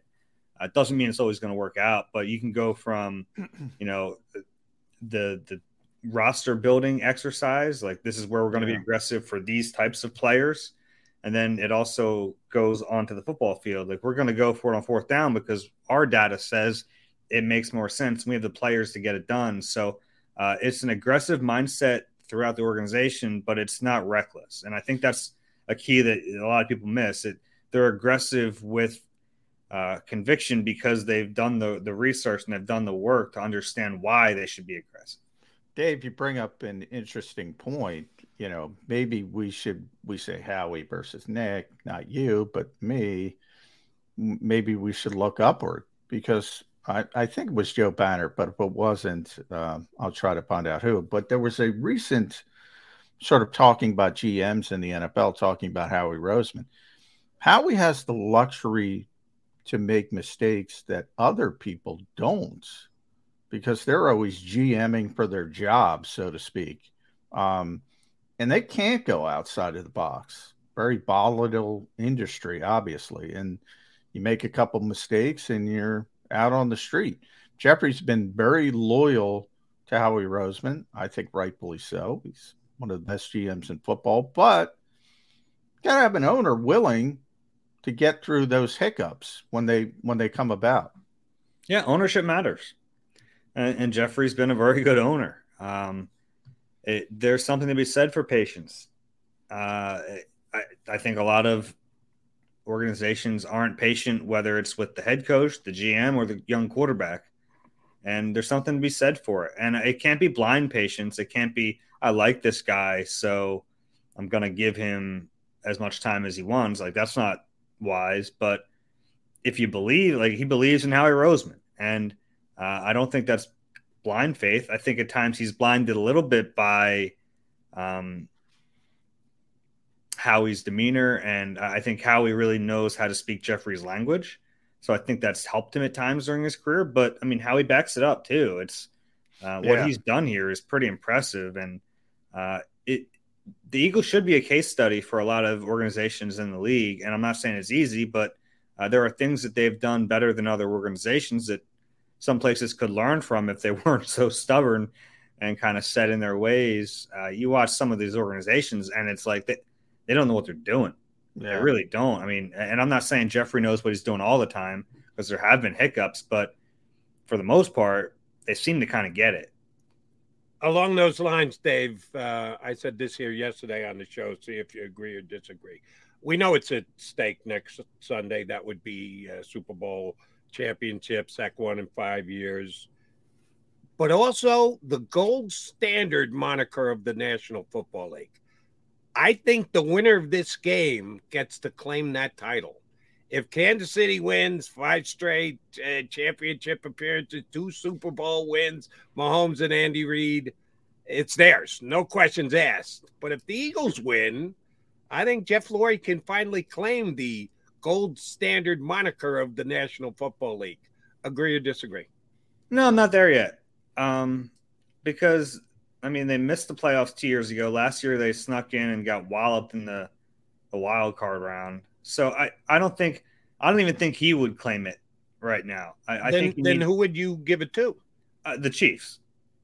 If the Eagles win this game, you would not put them ahead of the Chiefs. No, when you're talking about organizational stability and like the, the Chiefs are in territory where they're just in big games every year. And the Eagles aren't in big games every year. Not yet at least. I mean, they, they were in a wild card game that they got smoked in last year. And that's not a bad thing. They were building toward this.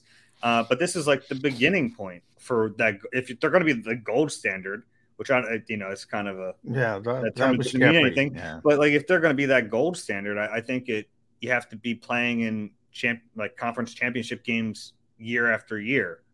Uh, I think that's what Jeffrey meant when he said it all those years ago. It's like we want to be literally like legitimate contenders every year, and they have not been legitimate contenders every year. So this could be the start of that, but I, I don't think it's them reaching that point.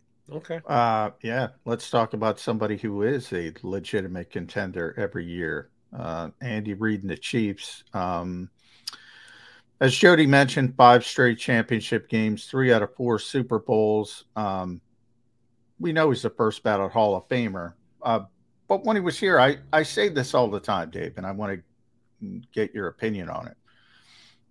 I, I still think everything the Eagles do from a football perspective, they were essentially taught by Andy Reid, his his foundation. Not that he's responsible for this success; he's been gone for a long time.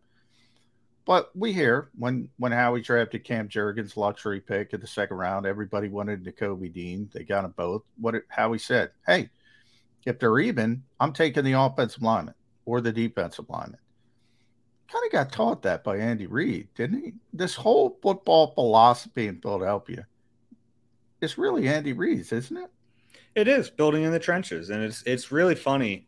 Uh, I wrote about this last week that in this league where you know Nick won't tell us if the long snapper has a, a jammed finger for competitive advantage. The Eagles broadcast to the world that this is their organizational building philosophy. Yeah, I mean they don't try to hide it. They tell everyone this is why we think we're good, and this is what we're we're going to prioritize. This. It's so kind of comical to me that you know they're so secretive about some things, and then I mean they'll tell anyone who listens that they build through the trenches, and they're proud of it. Uh, I guess it's harder to hide that. It's like it's pretty obvious. That's what Yeah, they do. yeah.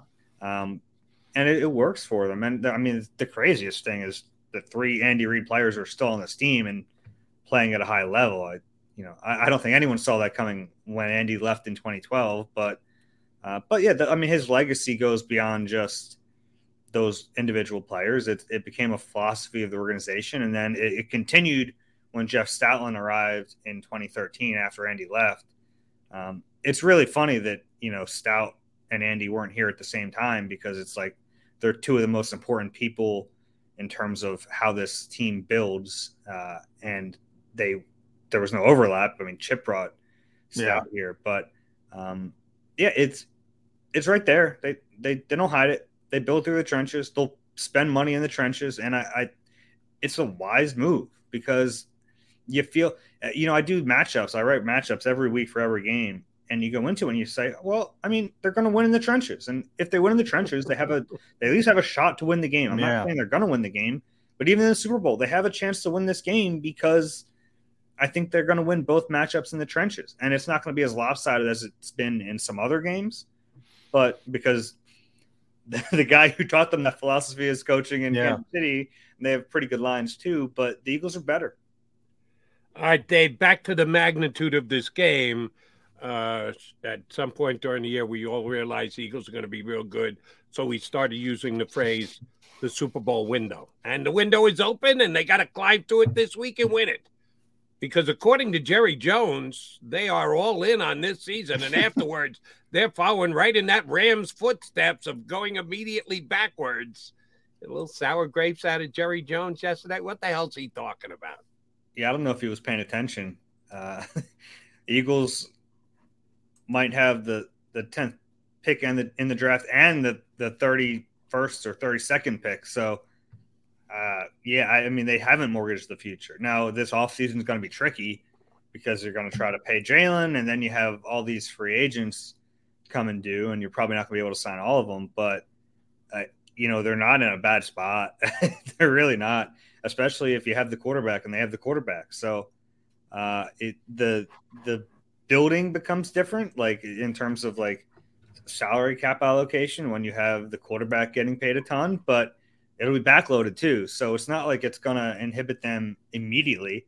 You know, in four years or Yeah. three or four years when the big money on that next deal starts to come in, then it gets trickier. But by then, presumably the salary cap keeps rising. That's why you backload deals in the first place. And, and Howie's so good at at structuring those contracts like that. The rest of the league has taken note of that and they've followed.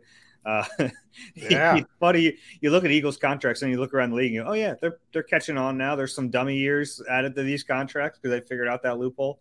Um, but Howie's always on the the cutting edge of that.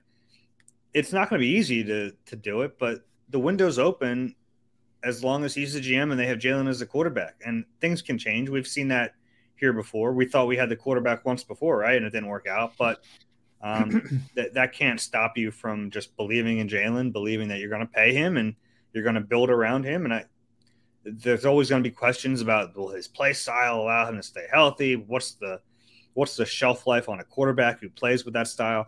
I can't answer those questions, but you got to try to win while you have them, and they have them. Yeah, I, I thought it was a tortured comparison for the simple reason that Matthew Stafford's a veteran quarterback at the end of his career, paid a lot. Jalen Hurts is 24, uh, hasn't gotten to a second deal. Now, I brought up Joe Banner before. I'm going to bring him up again, Dave. He did something on the 33rd team this week where he said he, he put the number at 47 to 52 million average annual value for Jalen Hurts on a possible extension. Now you bring up, and and he's already done this. How he's done this with AJ Brown. The the big money doesn't kick in till the third year because AJ had that final year on his rookie deal. Um, he's going to do the same thing with Jalen Hurts. So the window is going to stay open for a little bit, but at some point, when you're paying the quarterback let's say 47, the low end of that spectrum, you're going to have to start building the roster a different way. We saw it with Russell Wilson, right? I mean, that's just how it works. Yeah. I mean, that's where the draft comes into play. And you're trying to get good, cheap players. And so I, th- I think we started to see that, you know, maybe not on purpose, but with this past draft where you get Jordan Davis and you get Cam Jurgens because in a year, maybe you don't have Fletcher Cox, maybe you don't have Jason Kelce pulling in what 14 mil a year. What's Jason at? Like 13, whatever yeah. he's at. So I mean, those are big chunks. They're not like they're not the big piece of the pie, which is going to be Jalen, but there are these other chunks that you have to figure out. Um, they have two more first round picks coming this year. You got to try to land impact players at positions where you're not going to want to pay veterans. So say you let James Bradberry walk. This team has not drafted corners in early rounds recently. Might be time to do that. Might be time to try to find your Sauce Gardner, which I don't know if those guys grow on trees, but might be time to try to find a cheap complement to Darius Slay, who has a big deal. Um, might be time to find another defensive tackle or a defensive end who won't be getting paid a ton of money. Um, that's where the draft really comes into play. All right. Uh, don't want to look at the Eagles' future positional needs at 2023 until we get through 2022 at running back. They've had a nice run here these last couple of weeks, playoff weeks, and all three running backs have contributed, gotten the job done. Eh, I'm a Miles Sanders guy, and I know that it's trending toward Miles not going to be here, but if he has a big Super Bowl, maybe that changes it how are they going to deploy their running backs? They, do you even want to take a guess ahead of time? Will it be dictated by how the game's going? What do you think their game plan is to run the football coming into the Super Bowl, and who's going to be getting it the most? Yeah, I mean, I think Miles is still their number one back. I, I think the knee injury has hampered him a little bit, but you have one game left, so uh, kind of empty the tank there. And, and Kenny's gonna Kenny's role he's getting a little bit more, but it really hasn't changed. I mean, he's still no, they've just back. been blowing out people. Right? Yeah. Uh, um, I mean, the second half, I kind of, what does it matter what they did in the second half? They were trying to get to the end of the game, right? In both games. And I think that's yeah. why we didn't see Miles a ton in these second halves. So uh, Kenny's still their, their third down guy. He's still the two minute guy. Uh, he's played great. And I think he will have a, a, a good role in the Super Bowl. I, I think he's the guy that you mix in Boston might be left out a little bit. Um, maybe you get him in the red zone. He's so good down uh, in those tight areas. But I think for the most part, it's going to be Miles and then Kenny spelling him. Uh, I'm curious to see what the game plan looks like in the Super Bowl. Uh, there are different schools of thought here because I think you can throw on their corners. They're young, young, young corners, but the Eagles can run the football. They can run the football against anyone, and they did that against San Francisco. And there's the school of thought that, yeah, if we're running the football and we're going on these long drives, 15's on the sideline, and uh, if you can limit his possessions, you're in theory limiting his opportunity to score points. So, um, the I think we'll see a balanced team, but I also think it's going to kind of be dictated by what's working once they get out there. All right, Shane. Uh, Shane, I called you Shane. I want you to put on your Shane Steichen hat, is where it was going, Dave. Um, besides getting the Carolina job on mm-hmm. Saturday, what do you what do you want to do? What do you want to call? Well, how do you want to attack this Kansas City defense? If you were in charge, what do you go? Because I think people have been waiting for the passing game, waiting for the passing game, waiting for the passing game. I don't even think necessarily it's been they don't want to throw the ball or Jalen's shoulder. I think it's been these are blowouts. So, you know, get the heck out. Just run the football, get to the end of the game, get out as healthy as possible. Do you want to start throwing the ball against this team? Yeah, uh, because I think you're going to need to score points. Uh, and and you know that's not the way he should look at it. That's why I'm looking at it. Like you need points. You're gonna need points because you're gonna the other team's gonna score points. You're gonna as good as you think your defense is. They're they're gonna. They're not gonna up and gut him, Dave. Jonathan Gannon finally got uh, popular with the fan base. They're not gonna happen. and gut he him. Should have done that a few years ago. Yeah, he should have done it day one. He would have won them over. Yeah, it's funny. So yesterday, uh, I hadn't seen it and he, he, we were shooting something and he walked out and someone made mention of it and I was like, what are they talking about? And someone sent it to me. I was like, oh, that's different. Uh, it's like, I, well, I mean, I, I think you can throw on this team. Um, the, their corners are so young. L'Jarius Sneed okay. He's their best corner. Uh, he might travel with AJ Brown. I, you still feel pretty good about AJ Brown yeah. against L'Jarius yeah. Sneed.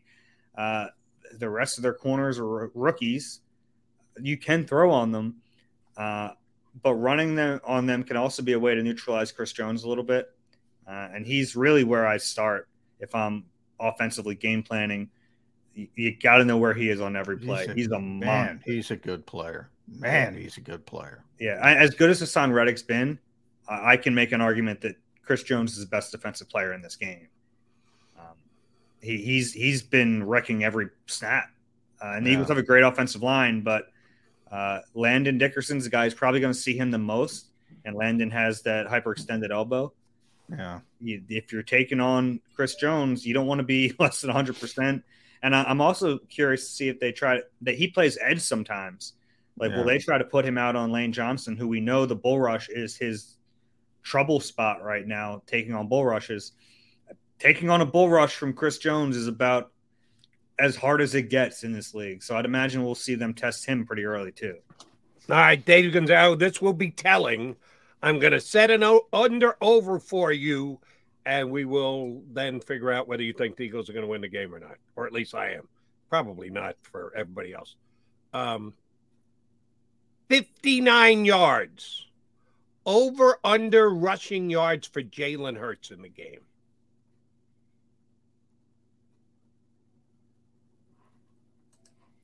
Over.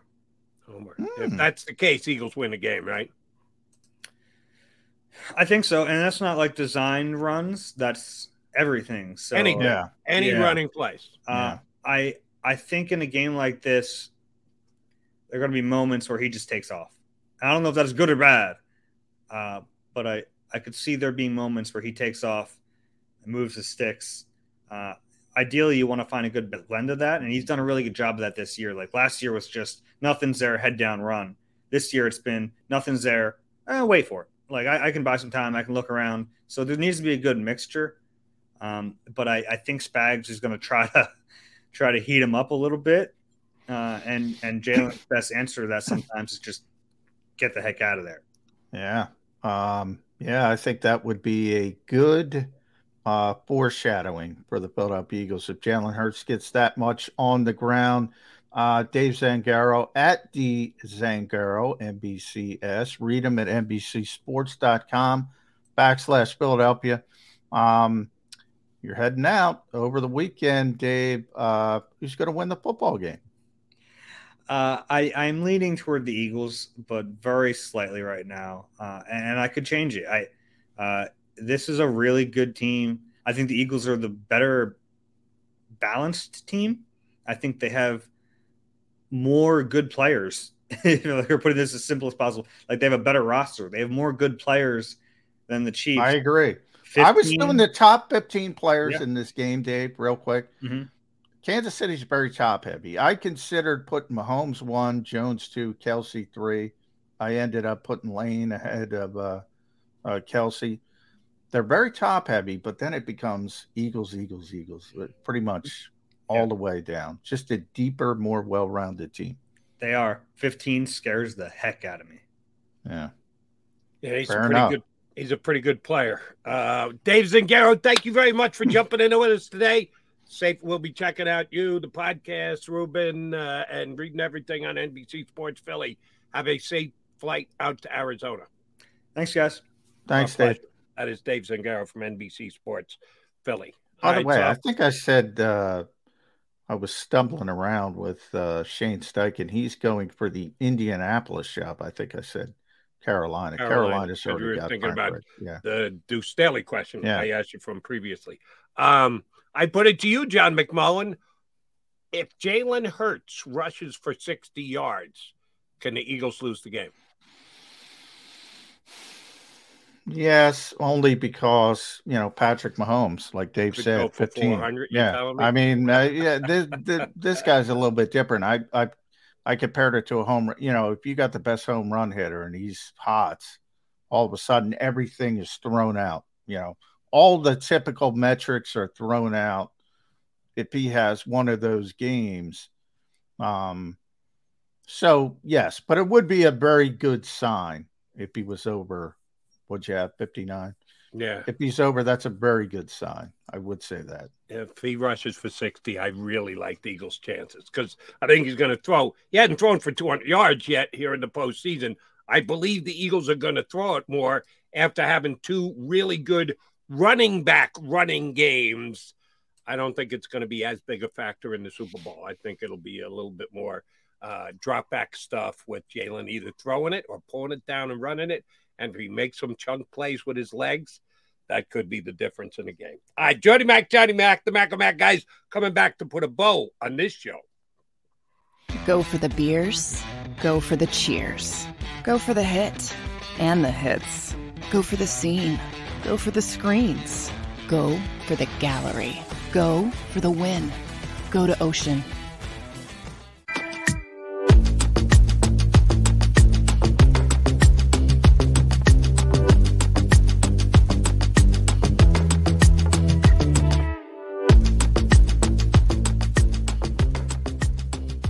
D'Ambrosio doesn't need a special event to appreciate his customers. Jeff shows his appreciation to them every day of the year. Jeff makes sure to stock more new inventory than anyone and guarantees prices and payments that nobody can beat. There are so many reasons that thousands of customers know Jeff is the easy, friendly place to do business. More for their trades. No judgment zone for credit issues the best, most reliable service department in the country. That's why I like Jeff, and I know you will too. Jeff will satisfy you every day. Jeff D'Ambrosio, Destination Downingtown, Owner Appreciation Event. Weather forecasting is a team game. We rely on each other every day, updating the models and passing along new critical information. We have a team of five experienced meteorologists and a specialized weather producer, Paul.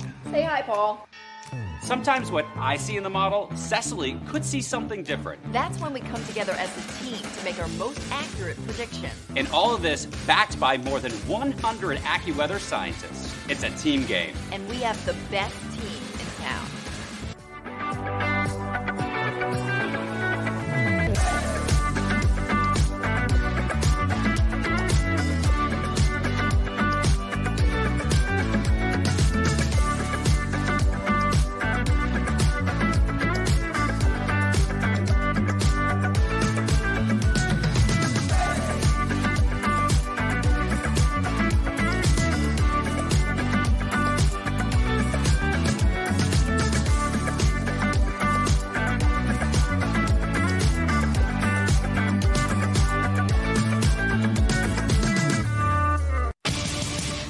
Greatest fans on earth. It's a bold statement, but would you expect anything less from Philadelphia? 58 years of heartache creates a toughness, a grit, a resolve not found in most. Sure, our prayers were answered, but now that we've had a taste, we're looking for more. Pondley Hockey, official partner of the Philadelphia Eagles. Post game show with Seth Joyner. I knew that they had a running game. Derrick Gunn. He has put in the effort. Devan Kaney. Had we not won the Super Bowl, what would we be saying? And Mike Missanelli. Well, you know who Philly is. Post game, now streaming on the 6ABC family of apps.